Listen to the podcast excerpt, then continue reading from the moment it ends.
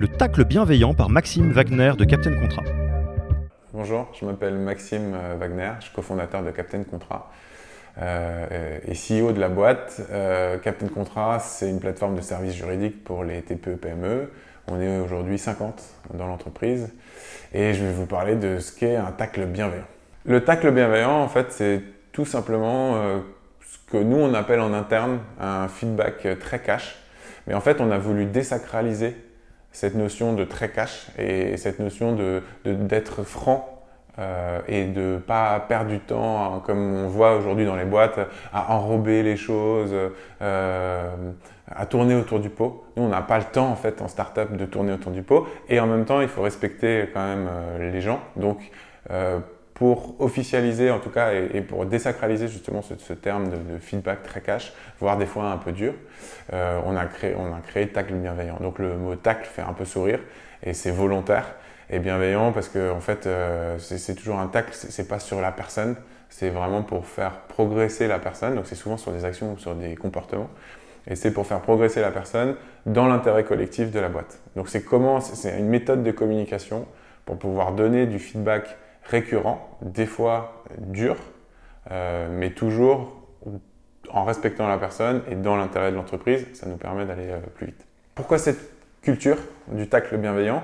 On s'est rendu compte que c'était important, notamment dans une équipe comme la nôtre où euh, beaucoup sont jeunes, les cofondateurs, c'est la première fois qu'ils créent une boîte, donc, et puis en même temps on nous demande d'aller vite, on a des financements qui sont élevés, tout ça fait que c'est assez complexe. Et du coup, pour pouvoir progresser, euh, les équipiers sont la première source de feedback. Donc ça, c'était un constat. Et puis après, l'autre constat qu'on a eu, c'était que sur des moments un peu informels, euh, les équipes, les équipiers se clashaient euh, pas mal, toujours en mode un peu humour, un peu taquin, sur des choses de la vie perso ou sur, des, sur des, des, phrases ou des actions. Et on s'est demandé si on n'avait pas une espèce de culture du clash et donc, euh, sans en faire une valeur, puisqu'en fait, nos valeurs sont plutôt sur la transparence, sur la bienveillance, sur l'humilité, sur l'apprentissage. On s'est dit, ben, créer, on peut créer un outil euh, qu'on va appeler le tacle bienveillant pour justement aller un peu plus loin dans cette valeur du clash, justement, euh, et, et, permettre de faire cette boucle de feedback pour que les équipiers puissent auto-apprendre d'eux-mêmes grâce à cet outil qui est, qui est le tacle bienveillant. Et comme en fait on a effectivement ces valeurs, donc de transparence, donc être cash, euh, de bienveillance, c'est-à-dire on respecte chacun, euh, d'humilité, c'est-à-dire qu'on est capable de se remettre en question et, d'écouter ce que les autres nous disent, et puis d'apprentissage, c'est-à-dire qu'en fait je le fais pour pouvoir progresser et pour aider à, faire que la boîte progresse. Euh, ben, tout ça c'est devenu un outil juste naturel qui est un peu le prolongement de nos valeurs. À quoi ça sert? Chez Captain Contrat, à quoi ça sert le tacle bienveillant bah, Déjà, ça te permet de progresser individuellement et pas seulement grâce à ton manager, parce que tu sais que, grosso modo, tous les équipiers euh, peuvent, à un moment donné, te donner du feedback, que ce soit du feedback positif ou du feedback euh, un peu plus tacle, comme on l'appelle, euh, sur tes projets. Donc, toi, ça te permet d'avoir une boucle itérative pour progresser. En tant que manager, bah, déjà, tu vas en recevoir du tacle et aussi d'ailleurs de tes direct reports. Donc, tu vas en avoir un, petit peu partout. Euh, ça va te permettre d'homogénéiser un peu et de te faire un vrai avis de ce qui est à apprendre et ce qui n'est pas à apprendre pour progresser. Mais du coup, tu, peux déléguer en quelque sorte enfin, la, progression, la progression pardon, de tes direct reports n'est pas uniquement liée à toi. Donc, euh, ça te dérange, enfin, ça, ça t'enlève un poids un peu sur les épaules en te disant que euh, cette progression, elle est plus collective et, elle est liée en fait à chacun. Donc voilà, donc euh, ça sert vraiment à, faire progresser chacun, encore une fois, dans le but du collectif euh, et, ça doit nous permettre d'aller vite sans, tout en enlevant toute la partie un peu fioriture et aller à l'essentiel. Voilà, c'est à ça que ça sert. Les règles du tacle bienveillant. Donc, les règles du tacle bienveillant. Trois étapes. Première, première étape, ça doit partir d'un constat, donc d'un fait. C'est-à-dire que tu, euh, j'observe quelque chose que tu as fait. Euh, deuxième chose, c'est je dois exprimer un ressenti ou une pensée, mais quelque chose d'assez personnel. Euh, c'est pas le quelqu'un m'a dit que, c'est moi je trouve que cette présentation, elle manque de fond, elle méritait qu'on benchmark un peu plus la concurrence. Voilà, c'est des choses que je pense où je pense avoir perdu mon temps, par exemple. Et ensuite, la troisième étape, c'est euh, qu'est-ce que tu aurais pu faire mieux? C'est la piste d'amélioration. Donc, euh, une fois que je, parle de lors de ta présentation, euh, lors du point machin, voilà ce que j'ai ressenti et voilà ce que tu aurais pu faire un peu mieux. Donc, voilà. Après, les choses à rajouter là-dessus, c'est il faut choisir un peu le moment où on le fait. Il y a des fois où le tac bienveillant, c'est pas mal de le faire en sortie de réunion en one-one. Il y a des fois où c'est bien de le faire pendant la réunion, parce que si c'est un projet qui concerne d'autres personnes, il faut que les autres personnes soient aussi au courant, parce que ça peut euh, aussi leur servir. Euh, il faut connaître aussi l'état d'esprit de la personne qui reçoit le, tacle, parce qu'il faut qu'elle soit OK pour le prendre en public. Alors chez nous, euh, c'est devenu de plus en plus naturel, mais c'est un truc à laquelle il faut faire vraiment attention quand tu démarres. Et puis, euh, l'autre chose très très importante, c'est toujours juger des faits, des actions ou des comportements, mais jamais la personne. Euh, ça, c'est vraiment la règle phare pour qu'on reste sur des choses où la personne ne se sente pas euh, jugée directement, mais puisse voir qu'elle bah, a des améliorations possibles qui amènent en fait à une ouverture par la suite à la fin du tacle. Alors, une chose un peu compliqué, une fois qu'on a parlé du, constat euh, de ce que je ressens et puis des pistes d'amélioration, il y a ce moment du timing qui est probablement le plus compliqué en fait à faire. Euh, moi, ce que je fais généralement, c'est que je, avec un collaborateur que je connais pas, qui vient d'arriver dans la boîte, je vais d'abord le faire en one-one parce que c'est important de construire la relation. Parce qu'il y a aussi ça, c'est si tu reçois un feedback de quelqu'un que tu connais pas, tu sais pas comment il fonctionne, tu vas peut-être le prendre différemment ou peut-être un peu plus mal que si c'était quelqu'un avec qui tu as déjà créé des relations et en qui tu as confiance.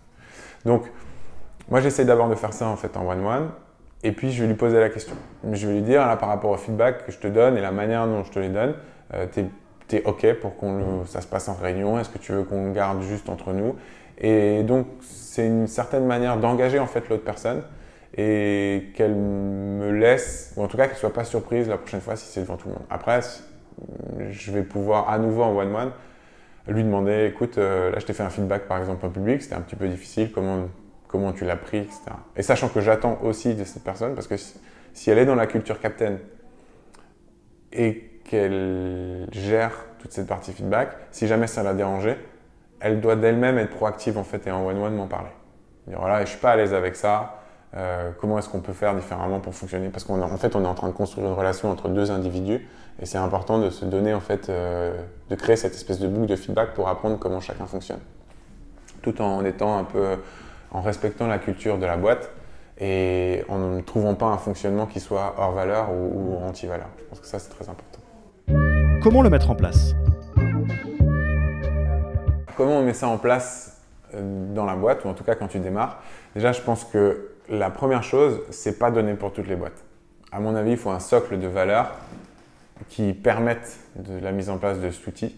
Euh, par exemple, euh, ce que je disais tout à l'heure, transparence, bienveillance, humilité, apprentissage.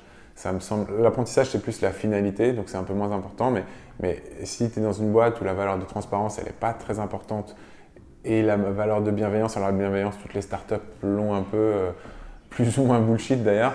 D'ailleurs, c'est pour ça que nous, d'ailleurs, on, ne la cite jamais sans sa copine, la transparence, parce que c'est ça qui nous intéresse vraiment, en fait. Et, finalement, c'est ça les fondations même euh, du, tacle bienveillant. Euh, donc, c'est pas forcément donné pour tout le monde, et je pense que c'est un outil qu'il faut bien réfléchir. Euh, enfin, il faut bien réfléchir à ces valeurs de boîte avant de le mettre en place.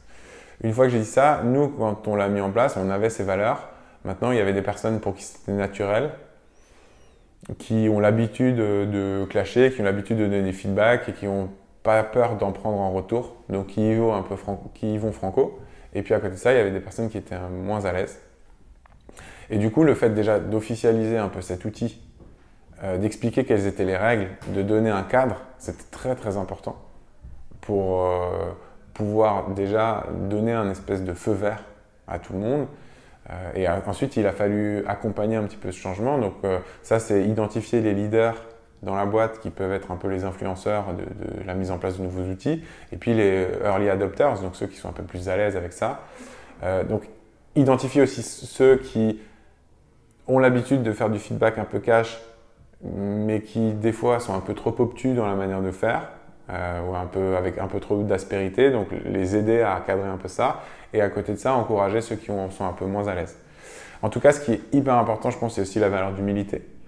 Parce que non seulement il y a le clasher, entre guillemets, qui, lui, bien sûr, euh, en fait, c'est son travail qui va être mis en question, donc il va devoir euh, progresser et se remettre en question par rapport à ça. Donc il faut qu'il soit à l'aise avec ça. Mais on l'oublie trop souvent, le clasher aussi. Parce que le clasher, on pense toujours que c'est facile pour lui. Mais en fait, il va mettre quand même beaucoup d'efforts à le faire. Il va devoir formuler euh, le, tacle, on va dire, par rapport aux règles que j'ai citées. Il va devoir trouver le bon moment. Et il va s'exposer. Parce qu'il n'est pas à l'abri lui aussi, du coup, en réponse de pouvoir avoir en fait un feedback qui n'est pas toujours agréable en fait à entendre parce que s'il n'est pas bien pris, euh, ça, peut, ça peut toucher. Et, ça nous est déjà arrivé d'avoir des gens qui, donnaient beaucoup de feedback et du coup qui faisaient progresser, euh, des fois de, pouvoir avoir un retour qui n'était pas forcément euh, à la hauteur de leur investissement, qui n'était pas toujours juste. Donc pour le clasher aussi, c'est important d'avoir cette humilité et, de repartir un peu sur les fondamentaux de nos valeurs qu'est-ce que ça veut dire pour nous et qu'est-ce qui est important en fait toujours pour la boîte. Alors, bien sûr, il y a certaines personnes dans la boîte qui vont être beaucoup plus à l'aise avec ça, d'autres pour qui émotionnellement ça va être un peu plus dur et qui vont avoir besoin d'accompagnement. Donc, ce que je disais tout à l'heure, c'est que déjà la première des choses, c'est de mettre un cadre, c'est d'officialiser ça comme un outil, comme un outil interne qu'on utilise pour que ce soit OK pour tout le monde et que tout le monde soit au courant euh, que ça existe. Ensuite, il y a créer des instances récurrentes pour que chacun puisse expérimenter de donner du feedback et aussi d'en recevoir. Donc, par exemple, dans les bonnes pratiques qu'on a, mis, a mis en place pour encourager ce feedback, il y a par exemple, à chaque fin de réunion, nous, on met en place un ROTI. ROTI, c'est Return on Time Invested. Donc, 5 minutes avant la fin, on s'arrête et on fait, on demande le ROTI de chaque participant. Et donc, c'est de 1 à 5, 1 étant, euh, je vais même mettre 0. 0, c'est euh, j'ai vraiment perdu mon temps. Et 5, c'est j'ai super bien investi mon temps. Il faut que tu donnes ton feedback entre 0 et 4. À 5, tu n'as pas besoin, mais 4 ou moins, il faut que tu t'exprimes sur pourquoi, comment est-ce que tu aurais pu mieux investir ton temps. Donc déjà, là, c'est un, moment officiel, c'est une espèce de fenêtre où une personne va obligatoirement donner un feedback à, la personne qui a mené en fait la réunion. Donc ça, c'est une bonne chose pour lancer un peu le, truc et que ça devienne une habitude. En fait, on se rend compte aussi que ça, une fois que tu le systématises, après, les gens commencent à se donner du feedback, même hors rôti, parce qu'ils ont pris l'habitude de le faire et parce que du coup, ils ont créé cette relation entre, entre individus. Euh, autre chose, on a dans nos perf reviews tous les six mois, euh, on est évalué sur nos valeurs par des gens qui sont dans notre équipe ou pas forcément dans notre équipe, qui sont euh, des gens au-dessus de nous, en dessous de nous, des pairs. Et, et, comme on est obligé d'évaluer en fait des comportements liés aux valeurs, donc des choses que j'ai observées, en fait c'est typiquement un, feedback ou un tacle. Alors ça, peut être un, tacle quand j'incarne pas la valeur ou j'ai eu des comportements qui ne l'incarnaient pas. Ça peut être aussi euh, ce que nous on appelle un, enfin ce qu'on appelle un bisou bienveillant, on va dire, euh, en opposé de tac bienveillant, c'est un moment où, où parce que c'est pas tout de mettre des tacles, c'est aussi important de pouvoir identifier quand euh, il y a des choses qui sont positives et de le dire et que ce soit aussi naturel que de donner. En fait, il faut que le, bisou et le tac soient aussi naturels parce qu'en fait, on reste des êtres humains, on a besoin de reconnaissance, on a besoin de savoir quand on fait des trucs bien. Euh, c'est difficile de juste s'abreuver des choses qu'on pourrait mieux faire. Il faut un équilibre en fait entre les deux. Donc, euh, donc ça, c'est un moment important aussi de la culture review. Donc c'est là où tu, tu es forcé, entre guillemets, de donner un feedback à l'écrit à quelqu'un. Euh, et du coup, ça devient aussi une, habitude. Voilà, ça c'est les deux outils, euh, en tout cas les deux instances récurrentes qui t'obligent à mettre un peu les pieds à l'étrier et on se rend compte que plus t'en fais et plus hors de ces instances, tu vas pouvoir pratiquer un peu cet outil parce que tu vas être à l'aise, parce que tu sais que tu vas en recevoir, tu sais que tu vas en donner et que c'est OK parce que c'est une pratique euh, de boîte et que les gens le font avant tout pour, pour que chacun progresse en fait. Les cartons rouges du tacle bienveillant. Alors il y a un autre euh, tacle qui est le tacle de pied levé, ça aussi c'est à éviter. Alors ça c'est quoi? C'est de ne pas respecter tout simplement les trois règles que je, citais au départ, c'est-à-dire se baser sur un fait ou un constat, euh, exprimer un ressenti personnel et puis proposer une piste d'amélioration. Des fois, on n'est pas forcément dans le bon mood, on n'a pas forcément le temps et on y va trop frontal. Et du coup, ça peut blesser la personne, donc il faut faire attention à ça. ça peut, c'est aussi un outil qui est à la fois très puissant pour faire progresser la boîte et qui peut des fois aussi être euh, un peu corrosif. Donc il euh, faut faire attention à ça. Euh, ça, c'est le, le, tag de pied levé. Et puis le dernier, j'en parlais un peu au départ, mais c'est de ne pas faire, de trouver le bon équilibre en fait entre, entre les bons feedbacks, ou en tout cas les feedbacks très positifs, et les feedbacks euh, plutôt type tacle. Parce que euh, l'être humain en fait est, fait de telle sorte qu'on a besoin des deux pour fonctionner. Donc c'est important de bien équilibrer.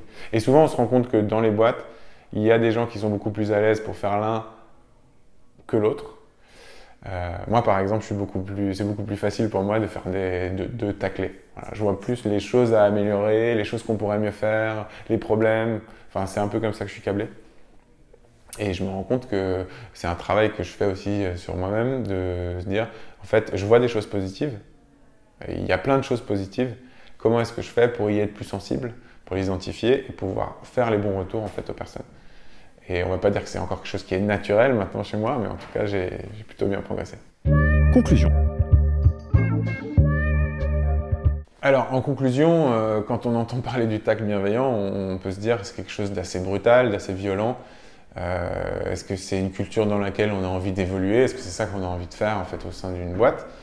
Nous, on se rend compte que ça crée plutôt un sentiment opposé, c'est-à-dire ça crée plutôt un sentiment de confiance. Pourquoi? Parce que euh, chaque du coup équipier sait que autour de lui, il va avoir des gens qui vont lui dire quand le projet ou quand la réunion ou quand il y a un truc qui part pas forcément dans la bonne direction. Donc il va avoir cette espèce de boucle de feedback qui va lui permettre à chaque fois de se recentrer et se dire qu'il est sur la bonne trajectoire. Donc en fait, il est, il est finalement il est encadré, il est aidé, euh, il est au sein d'un collectif avec des, règles euh, communes. Euh, et du coup, il, a ce sentiment de confiance en fait qui, se crée.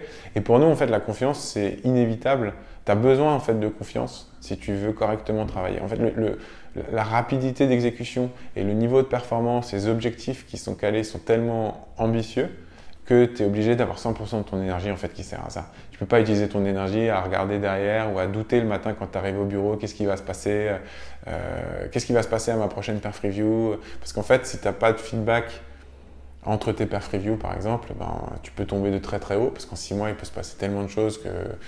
Et chez nous, ça n'arrive pas parce qu'en continu, tu vas savoir un peu sur quelle trajectoire tu es, tu vas, tu vas recentrer tes projets et du coup, tu es, es dans ce climat qui en fait, tu dans une espèce de climat de, sérénité qui, je pense, est très important pour opérer à haut niveau.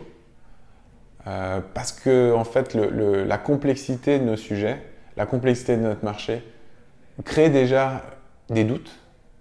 Que tu ne peux pas vraiment te permettre d'avoir des doutes supplémentaires sur euh, avec qui je travaille. Est-ce que je peux leur faire confiance? Est-ce qu'ils se donnent tous autant que moi euh, pour qu'on puisse tous réussir? Ça, c'est des choses, il faut, il faut les mettre à plat, il faut les consolider dès le départ pour pouvoir vraiment se concentrer vers où on va et, pas avoir ces, espèces de cailloux dans la chaussure qui nous emmerdent un peu au quotidien. Et, le tacle bienveillant, c'est un des outils qu'on a mis en place pour, pour permettre de créer ces fondations. Bon, voilà tout ce que je pouvais vous dire sur euh, le tacle bienveillant.